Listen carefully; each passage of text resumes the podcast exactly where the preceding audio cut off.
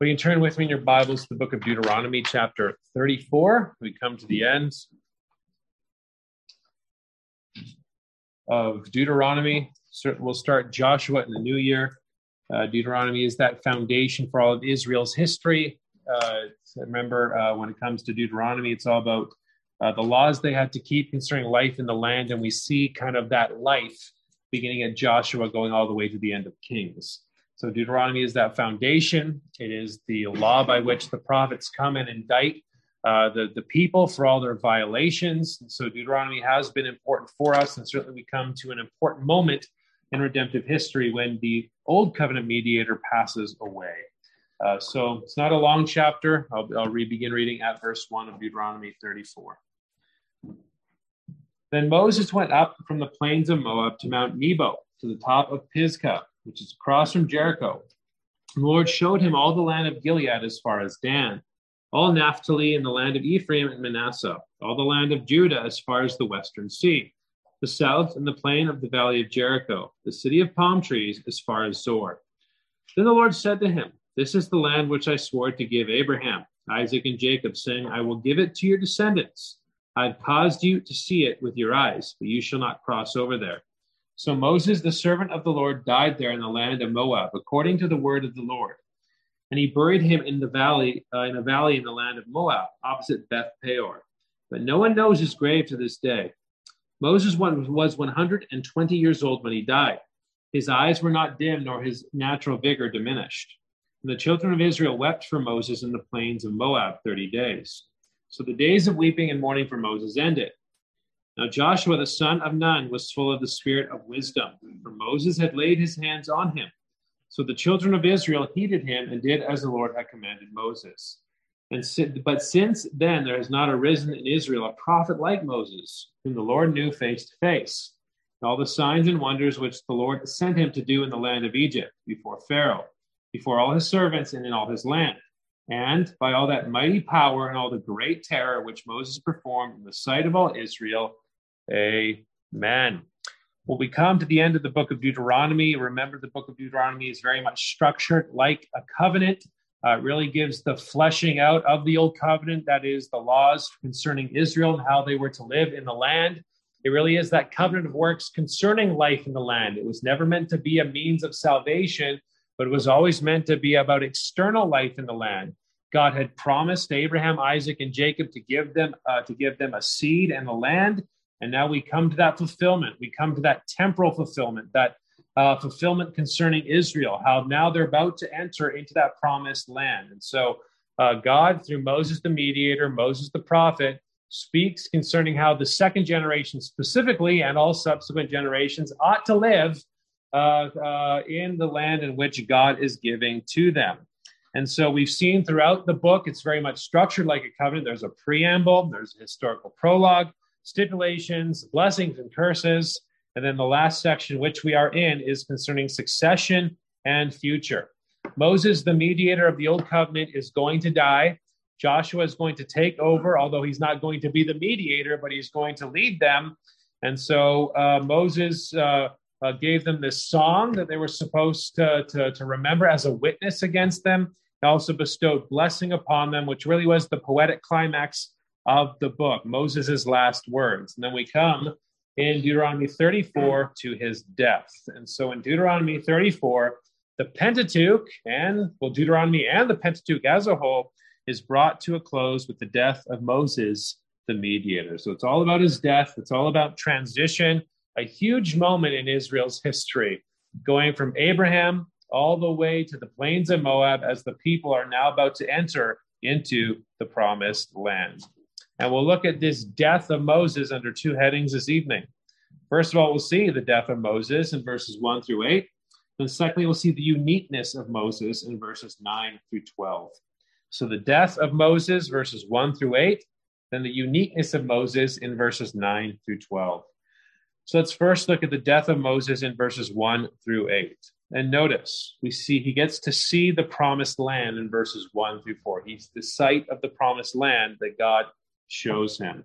And so he ascends Mount Nebo to the height of Pisgah. This is uh, part of a bookend with chapter 32, verses 48 through 52. And in between that is the blessing. So Moses uh, has given them the law. Moses has given them the warnings. Moses has given them that song of witness as a warning against them. And as he's making his way up, know that he's going to die. Throughout the book, he said, I'm going to die. I'm going to die. We don't always get the reason for why he's going to die until chapter 32.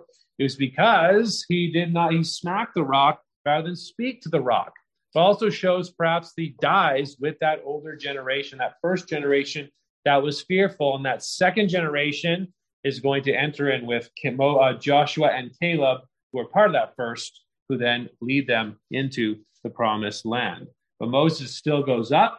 He's going to pass on that mountain. So he climbs, went up, verse one, from the from the plains of Moab to Mount Nebo to the top of Pisgah. Pisgah was probably the ridge, the highest peak. So the mount is Nebo, the highest ridge is Pisgah. So he climbs the highest height of Mount Nebo, which is Pisgah, across from Jericho, where the people are about to enter into the promised land. And notice the Lord showed him all the land. And so, even though Moses is going to die before he enters into the land, God still is pleased to show him the scope of the promise. Even though Moses' ascent and death is sad, it's also meant to be a comfort for him before he dies even though he doesn't get to enter into the land, it perhaps is in a lot of ways, as he looks at the land, it is basically saying, the land is here, the land they've longed to see. He finally sees it, and he's going to die a so called happy man. It really is a vision of Canaan that is almost as good as entering into the land. A lot of the, de- the death here really is a positive portrayal of Moses. It's not meant to be a sadness, but meant to be a positive thing when we consider the mediator of the Old covenant. And so the Lord showed him the land, similar language to Genesis 12, when God appeared to Abraham and showed him the land that he called. He called him out of Ur of the Chaldeans and said, Go to the land that I will show to you. And he enters into the land, and God shows him that land. Well, similar language here. God shows Moses the promised land. And it says that there in verse 1 and the Lord showed him all the land and perhaps the image that we see here in verses one through three, as he goes from place to place, is it's a circular motion. That is, he's facing west as he's standing on Pisgah, and he starts to, as he looks towards the Mediterranean, he starts by with Gilead, which is near him, and then he starts to move up towards the north, then to the west, then to the south, and then back around. There's a circular motion that is going on with that there. He gets to see the whole of the land that God has promised. So the Lord showed him all the land of Gilead as far as Dan. There's a reason we say from Dan to Beersheba. That's the two, the, the, the farthest points uh, apart from one another. Uh, in Israel, Dan was the most northern city. So he's looking up to Dan. And then he begins to see Naphtali in the land of Ephraim and Manasseh starts to go down to the land of Judah as far as the western sea into the Negev or south. And then he comes to the plain of the valley of Jericho, the palm trees, as far as Zoar. So it's a circular gaze of the land. He gets to see all of it before he passes. And notice specifically the sight that Yahweh gives in verse 4. We already see that God showed him all the land in verse 1, but notice at the end of verse 4, I'll come back to the promise in just a moment. It says, I have caused you to see it with your eyes, but you shall not cross over there. He gets to see it, but he's not going to fully enter in just yet. But nonetheless, it's God who caused him to see it, God who caused him to look at it. And perhaps some even highlight it was a supernatural sight that God gave him, a supernatural sight that he could see the fullness of the land before he entered in.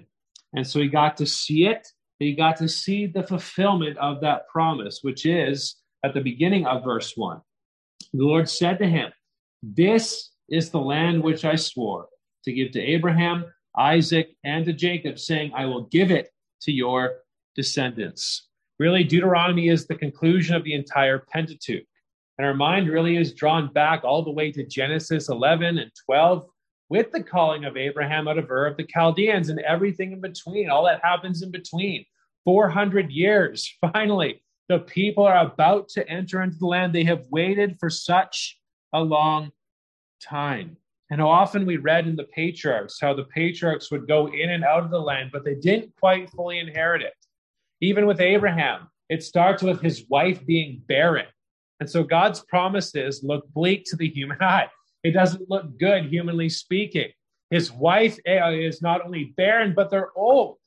And so what happens? God shows forth his promises. God shows forth he is the one who is faithful.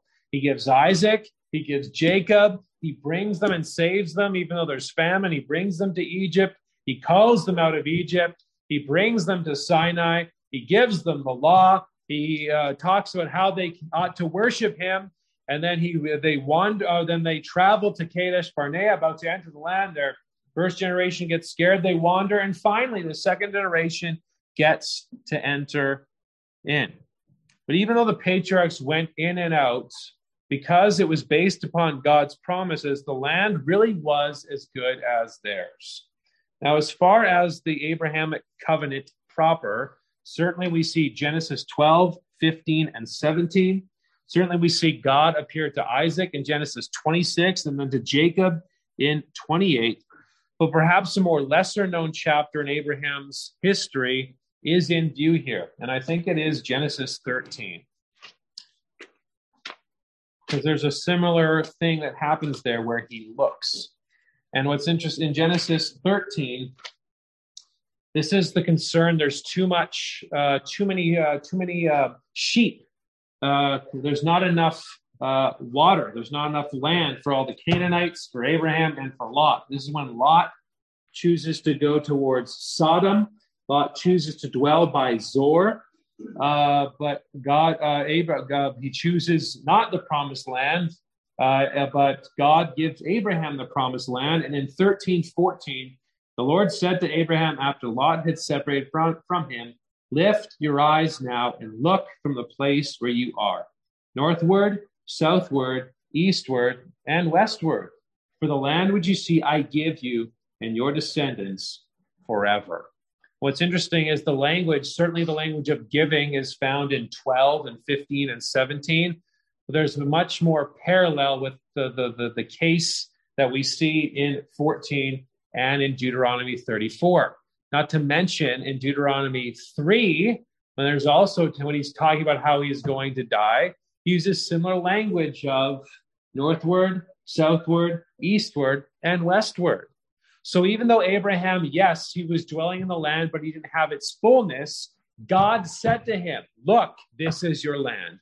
Look, go walk in it. Look, it belongs to you. And so even though Moses will not enter into that land, God, it is, it is as good as fulfilled as he looks at that land. The patriarchs see the land, but they don't fully inherit it. Moses sees it, but that doesn't mean it is not his. And so this is a, uh, you know, as far as one way to die, this is certainly a blessed way to do that. To be go up to Pisgah and see the land that God had promised to Abraham, Isaac, and to Jacob. He finally sees the land. And so after he sees it, he can die a happy man. In verses 5 through 8, we see the servant of the Lord who passes. And notice we see his death and burial in verses 5 and 6. And so all this is very glowing concerning Moses. Moses, the servant of the Lord, died there in the land of Moab according to the word of the Lord. He's called a man of God in Deuteronomy 33. He's called a servant here. And again, though he would not enter in because of his disobedience, he's still receiving a heavenly send off in many ways. He really was a man of God. He was appointed by God, and he really was the mediator of the old covenant. There's going to be no other mediator that comes until the Lord Jesus Christ. We're going to have other prophets, we're going to have other priests, we're going to have lots of kings, but there's going to be no other mediator who comes until the Lord Jesus Christ. Moses is a towering figure in the Old Covenant. Moses is a towering figure as that mediator of the Old Covenant. But what sets him apart above all from a lot of the Old Covenant saints is his meekness. He was one who was willing to serve. He was one who was willing to do what God had told him. He was one who was willing to deal with all the garbage concerning Israel. And so he's sent off in a blessed way. Moses, the servant of the Lord, he dies there in the land of Moab according to the word of the Lord. His death is appointed by God, his death is promised, but nonetheless, it was God who has taken him.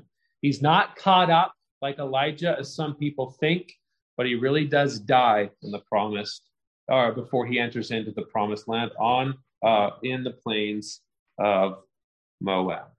So he dies, and then notice his burial, verse six, and he buried him in the valley yeah, in a valley in the land of Moab, opposite Beth Peor, but no one knows his grave to this day. Notice he. Who is he that buries him? Well, a lot of the modern guys like to say perhaps it's Joshua who does that, or perhaps Israel as a whole. But some of the older boys like to highlight that it's God Himself who does it. And certainly the uh, editors of the New King James have a capital H there, and he buried him. That is, again, because of Moses' stature, Moses is being a friend of God, as we'll see when we get to verse 10. It was God himself who purposefully buried him and put him in a grave that nobody knows. And the nobody knows aspect perhaps affirms that it was Yahweh who did it, uh, because that idea of no one knows his grave to this day was very important. Perhaps the reason that was important uh, is because uh, uh, uh, uh, God did not want the people to unduly venerate Moses. Perhaps a bad example would be Saul and the witch of Endor. You know, Saul needed some help, so what did he do? He went to try and call up the you know the spirit of Samuel. I'm not going to talk about that right now because I don't know if I fully get that. I'm sure when we get uh, there in Samuel, we can talk about it then. Uh, but that's a bad example. And so, I mean, the people were prone to idolatry, and the people would have been prone to worshiping Moses' bones as a relic, Moses' bones as God, rather than worshiping God himself. And so, Moses, again, it was his unique relationship as the mediator of the old covenant, uh, his unique relationship with Yahweh. Certainly, Yahweh is the one who buries him, and only Yahweh knows where he is buried.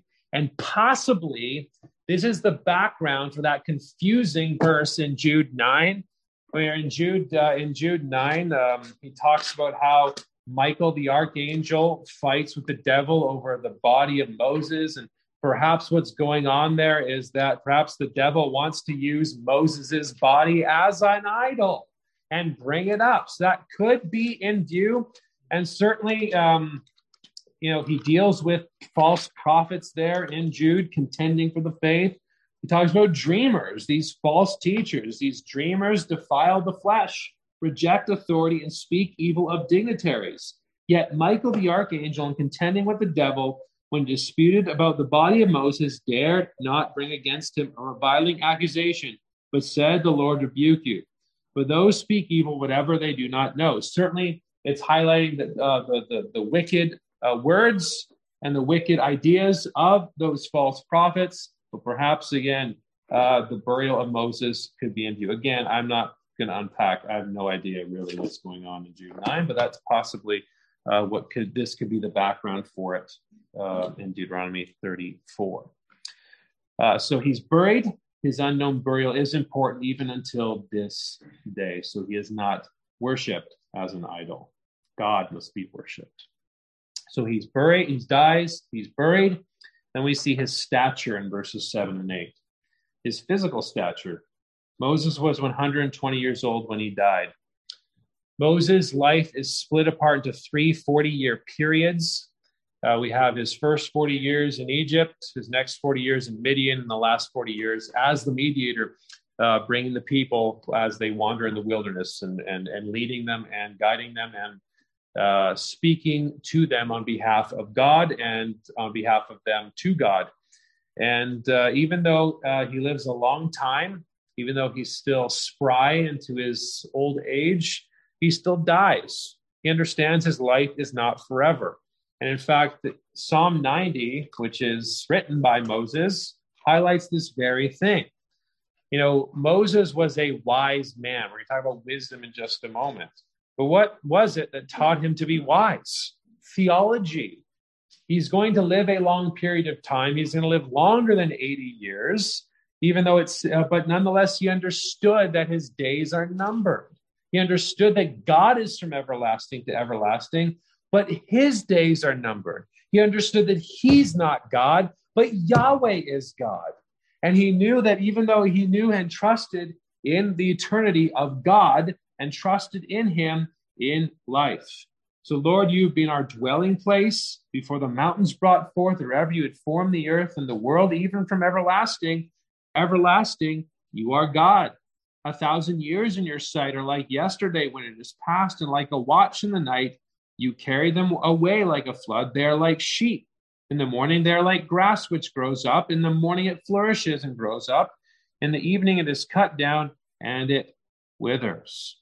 And he goes on to talk about as well in verse 12 so teach us to number our days that we may gain a heart of wisdom. Moses did not live forever and understood throughout his life he was not going to live in that uh, uh, live forever. He was going to pass. Now he looked ahead to a heavenly land, which I'll get to in just a minute, but he knew that he was going to pass. He knew his frailty and he knew where his strength came from. That's where his wisdom came from.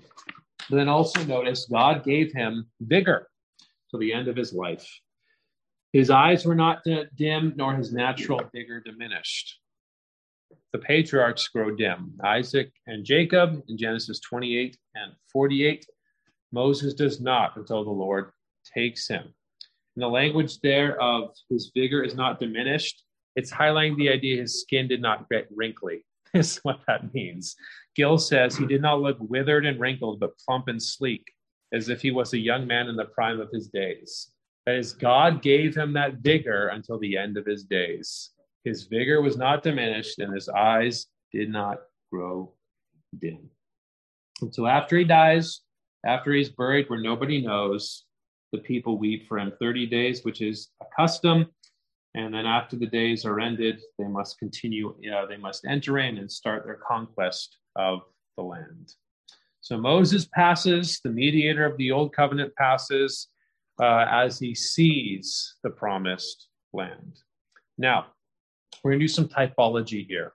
And I do think it's not wrong to draw some of this out, especially when we see some themes uh, in God's word concerning the old covenant land and the promise of new covenant land the promised land that's temporal and the promised land that is eternal. I don't think I'm out to lunch here because this is exactly what the writer to the Hebrews does, especially in Hebrews chapter 11. Turn with me there. Old covenant Israel longed for Emmanuel's land.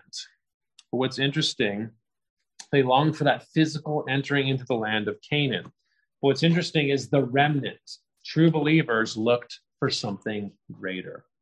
They understood that the old covenant was a type of something greater. They didn't understand it in its fullness, but I think Hebrews 11, 39, and 40 is important. This is that hall of faith that we call, uh, the, that we sometimes call it.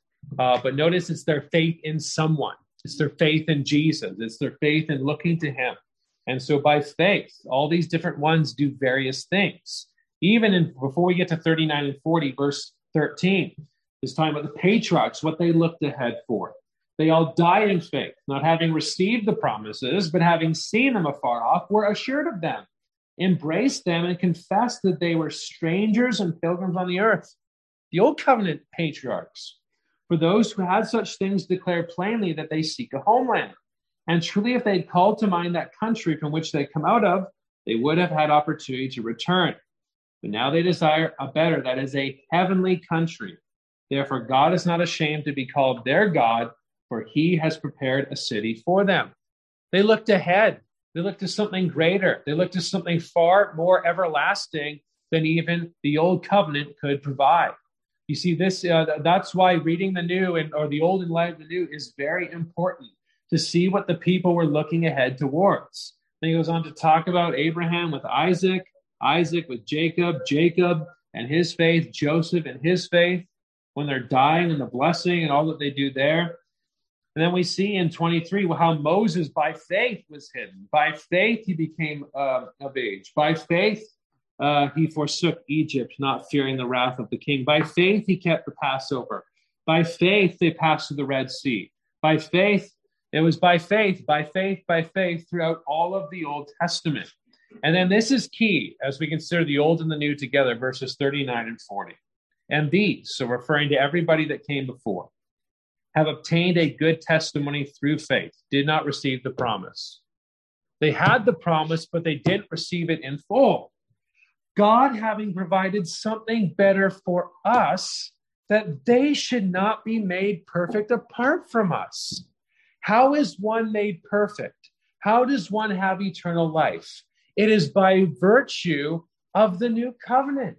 It's by Christ and his finished and completed work. That his salvation is both part the same in the old and the new, but based on the blessings of the new that were to come, that the old pointed towards. You see that there? That's clear. Something better for us that they should not be made perfect apart from us. That is, we with them by faith. And then he drives the point in 12:1. Therefore, we also, since we are surrounded by so great a cloud of witnesses, let us lay aside every weight and the sin which so easily ensnares us, and let us run the race with endurance, the race that is set before us, looking unto Jesus, the author and finisher of our faith, who for the joy that was set before him endured the cross, despising the shame, and has sat down at the right hand of the throne of God. We look to Christ always. We look to Christ as we walk this world. We have something far greater in Christ than anything we could ever imagine. And that's the point of the book, isn't it? They wanted to go back. They wanted the old covenant. They wanted bulls and goats. But the writer is saying Christ has come. He's given us a greater mediator. He's given us a greater sacrifice. And because of his sacrifice, he's given us a greater land. And what do you know? In 1218, for you have not come to the mountain that may be touched and that burned with fire, and to blackness and darkness and tempest. He's talking about Sinai in Exodus 19. But we don't come to Sinai, dear brethren. We don't come to that terrifying mountain, but 22.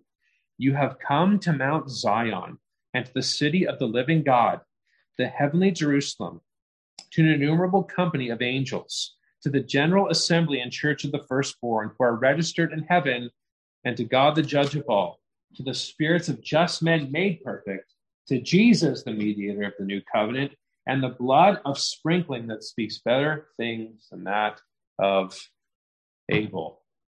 We have this already, dear brethren. And perhaps the application we can draw is though we may not see that land, it is ours that we possess now because of Christ. And we have a hope and patience that that land shall come in its full. The church is a glimpse and foretaste. Every Sunday we gather, we enter into worlds unseen, but we long to see it in its fullness. Gill says this view Moses had of the good land had a land a little before his death may be an emblem of the sight believers have by faith of the heavenly glory, and which sometimes is the clearest when near to death. This sight they have not in the plains of Moab, in the lowest state of nature, but in an exalted state of grace, upon and from off the rock of Christ, in the mountain of the church of God, the word and ordinances being often the means of it. It is a sight by faith and is of the Lord, which gives, gives, strengthens, and increases, and sometimes grants more fully a little before death. Rather, we may not see it, but that land is ours, and we have that rest in Christ because of what he has done for us.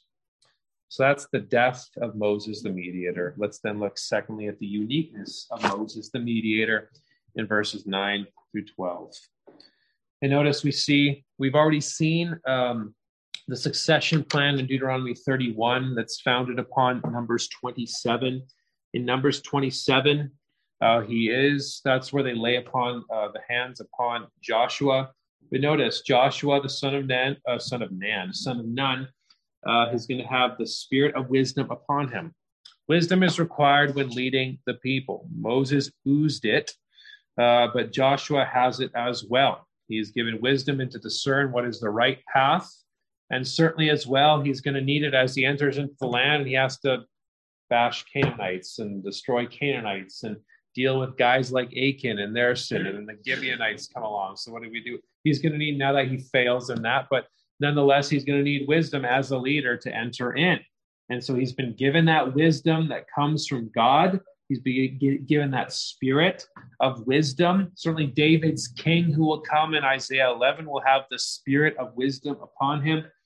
Uh, so he's given wisdom. We see his appointment, which was in Numbers 27. He is that successor. Although he is not a new mediator, he's still the leader of the people. Uh, they lay hands upon him in that appointment, that bestowal, that image that uh, that that um, uh, they've been appointed and affirmed. That's why you know in the New Testament we lay hands as well. It's been affirmed. You know, there's a process. There's a, a way in which uh, uh, we seek to determine and assess and hopefully find new elders and deacons, and then we lay hands upon them because God blesses those processes uh, as we follow them. So it's a it's a bestowal, it's an appointment. That was in Numbers 27. And then notice the children he gets a he receives allegiance. So the children of Israel heeded him and did as the Lord commanded Moses. I mean, that was kind of up in the air. What are they going to do? Are they going to follow me? They do. They will. We see this in Joshua 1. They will be with him, they will be for him.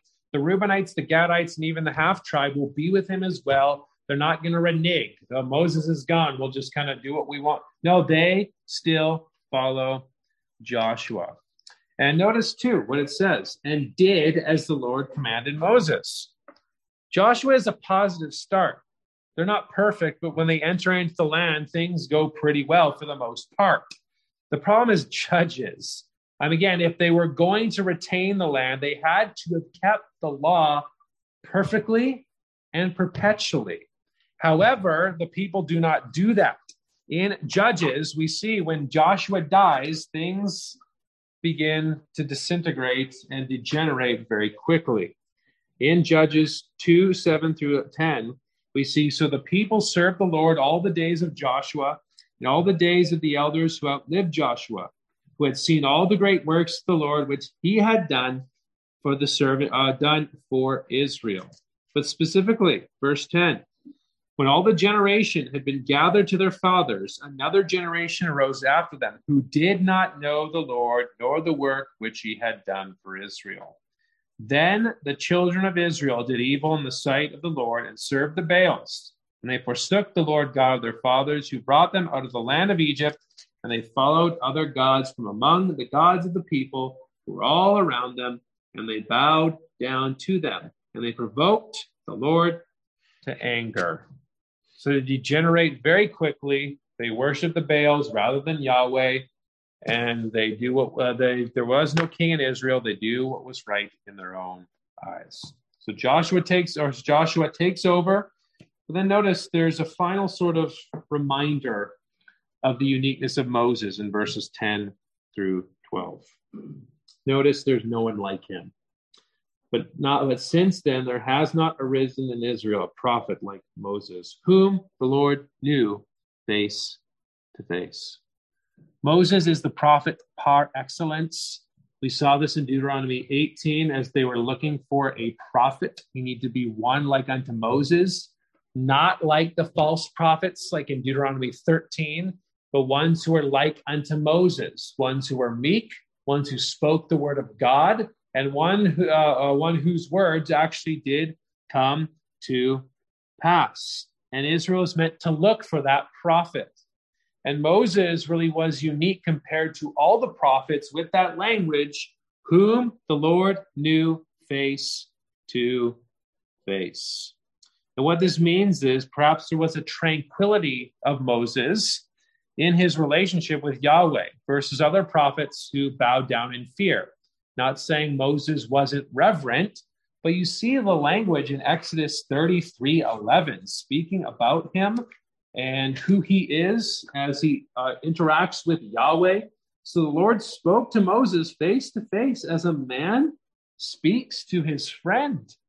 Or later on in Numbers 12, after Miriam and Aaron rebel against Moses and they get their being upon it because, wow, have we not spoken as well? They wanted a um, more authority that, than God had given them.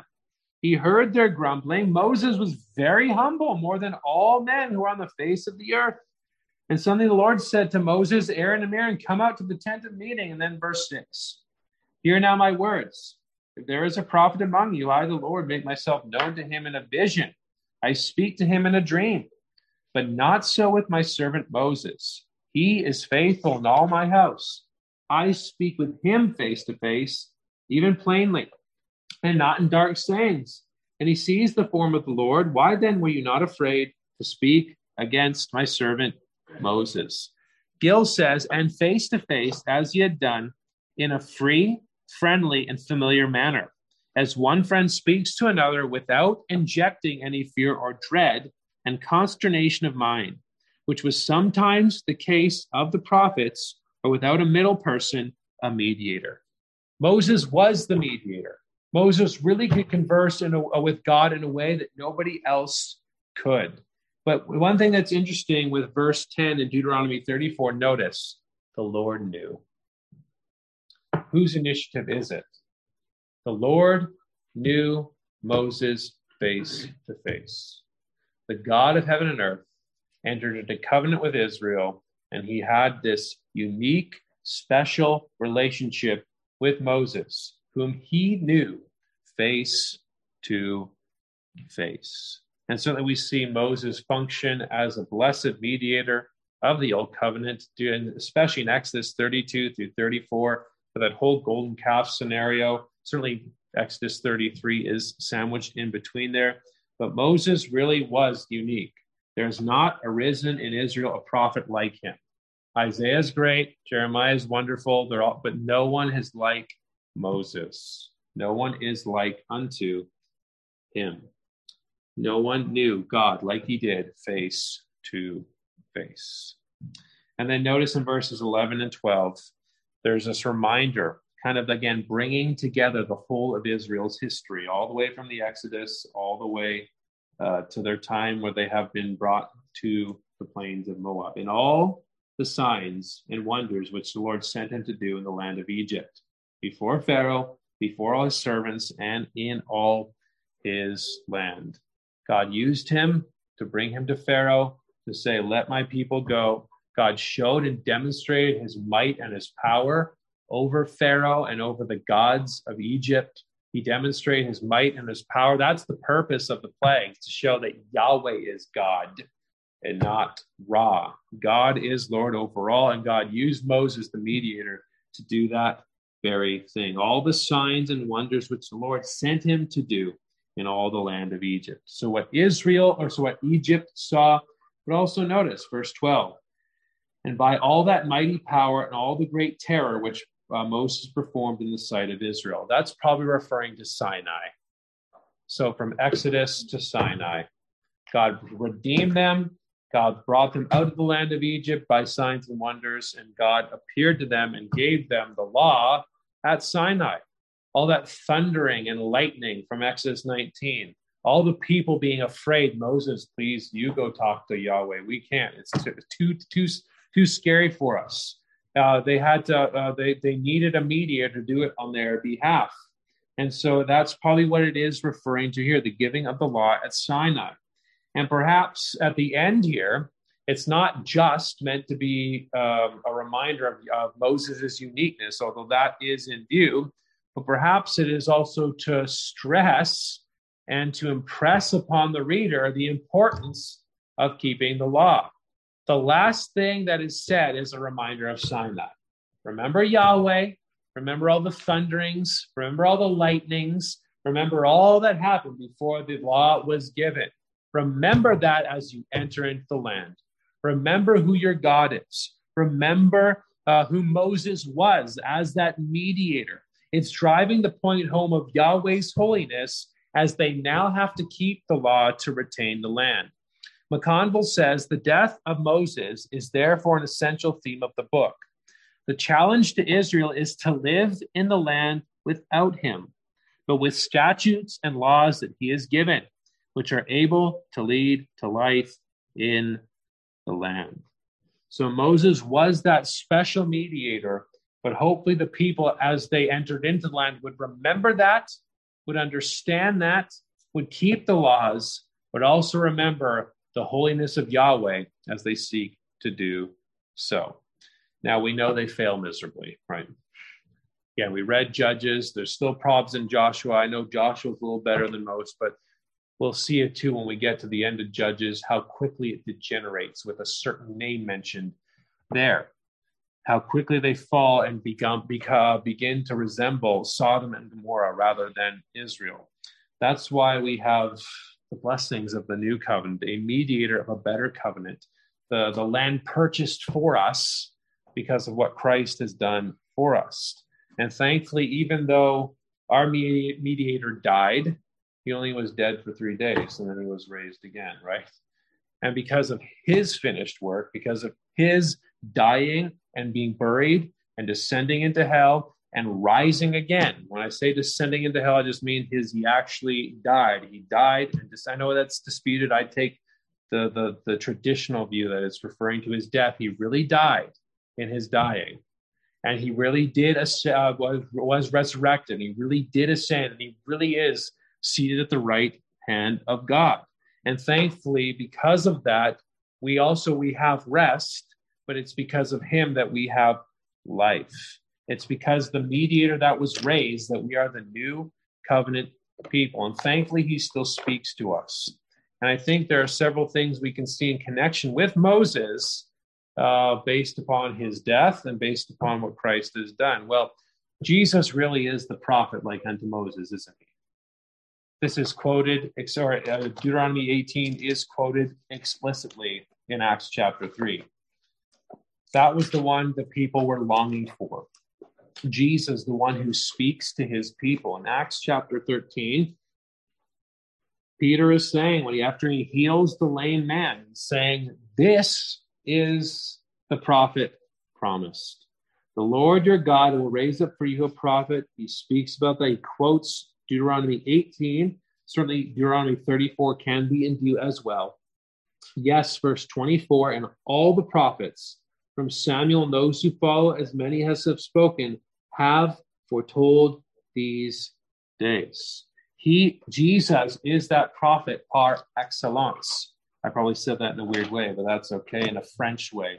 Uh, but Jesus really is that one that Moses looked forward to. This is also seen at the Transfiguration. You can turn with me to Mark 9.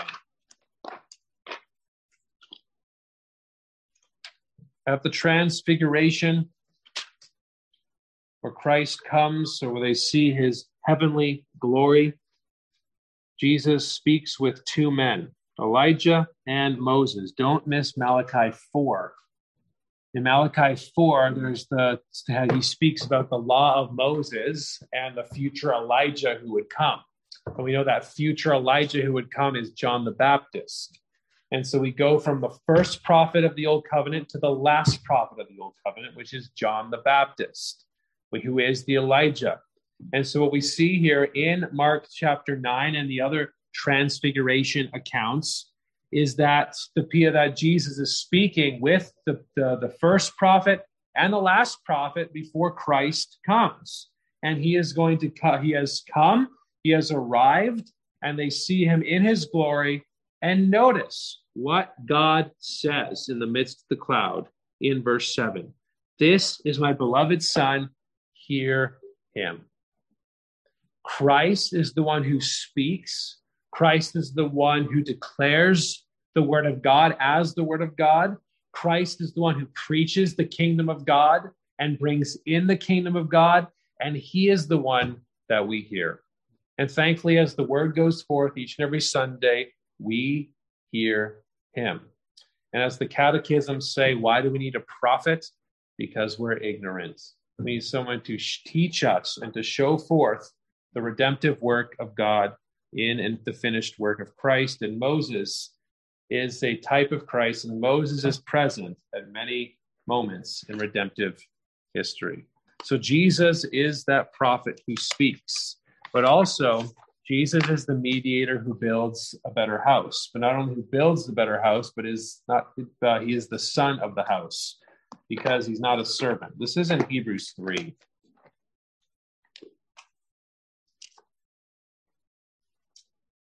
In Hebrews 3, comparing again the greatness of Christ against Moses. And we see in verse 2, talking about the high priest of our confession who was faithful to him who appointed him, as Moses was also faithful in all his house. So Christ is appointed, Moses was appointed.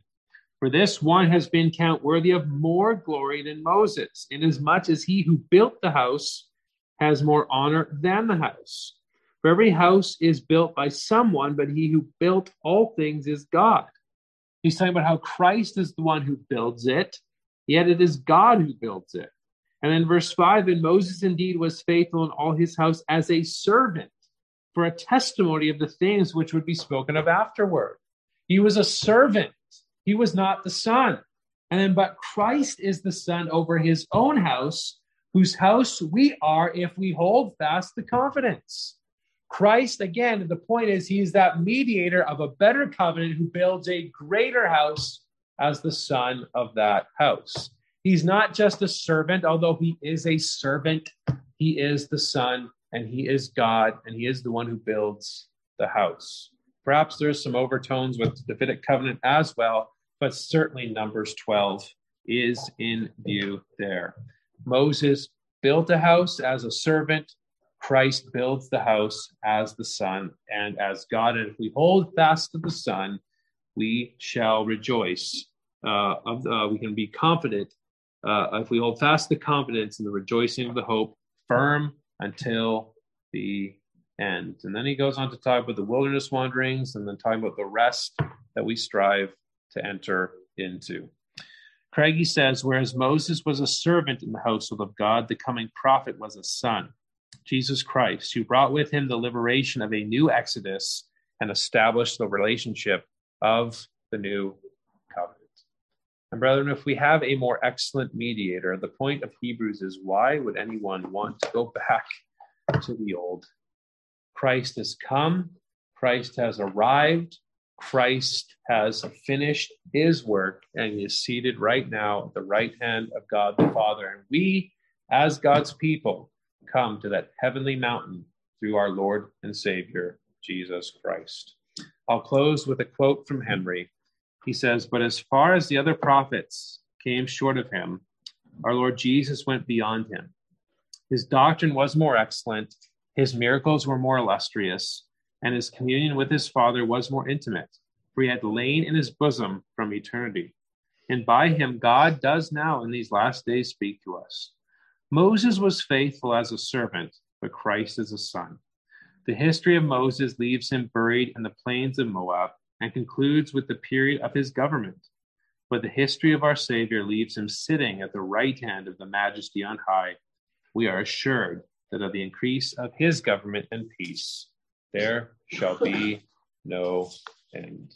We have the mediator of a better covenant, which Moses pointed towards. Christ is the greater Moses. Well, let us pray. O Lord our God, we are thankful for your unfolding plan of redemption, both in the old and in the new. Thank you, O God, uh, that the old covenant points forward uh, to Christ, uh, that there are, there are types in the old covenant point to Christ, even uh, Moses, who is a type of Christ, who is the mediator of a better covenant. And thank you, O God, that we are part of that new covenant that is founded on better promises, that we do approach to a heavenly uh, kingdom, a heavenly spiritual mountain, namely Mount Zion, through Christ our Lord. And even though we do not see it yet by uh, sight, we do believe in it and see it by faith. And so, thank you, O God, even for the type of the, the old covenant land that points to a new covenant land. Thank you, O God, that we possess this. We hope for it. We are patient for its coming. And thank you, O God, that even as we endure hardship and sadness and sorrow, and even having to endure death, O God, we know that our patience uh, in this is for our benefit, for something far greater awaits, uh, even after all the sorrow that we endure. So thank you, O God, for all that you do. Thank you, O God, for the Old Covenant and for what it teaches us and for what it signifies. Thank you for Deuteronomy and uh, your covenant with the Old Covenant people. Uh, thank you, O God, that we can read about your history with them. And even more, may we see Christ as we do so. So thank you for guiding us through this book. Thank you for feeding us through this book. May you continue to teach us, O God, as we uh, continue to uh, unpack your redemptive work. So be with us tonight, we pray by your Spirit. In the name of Christ, amen.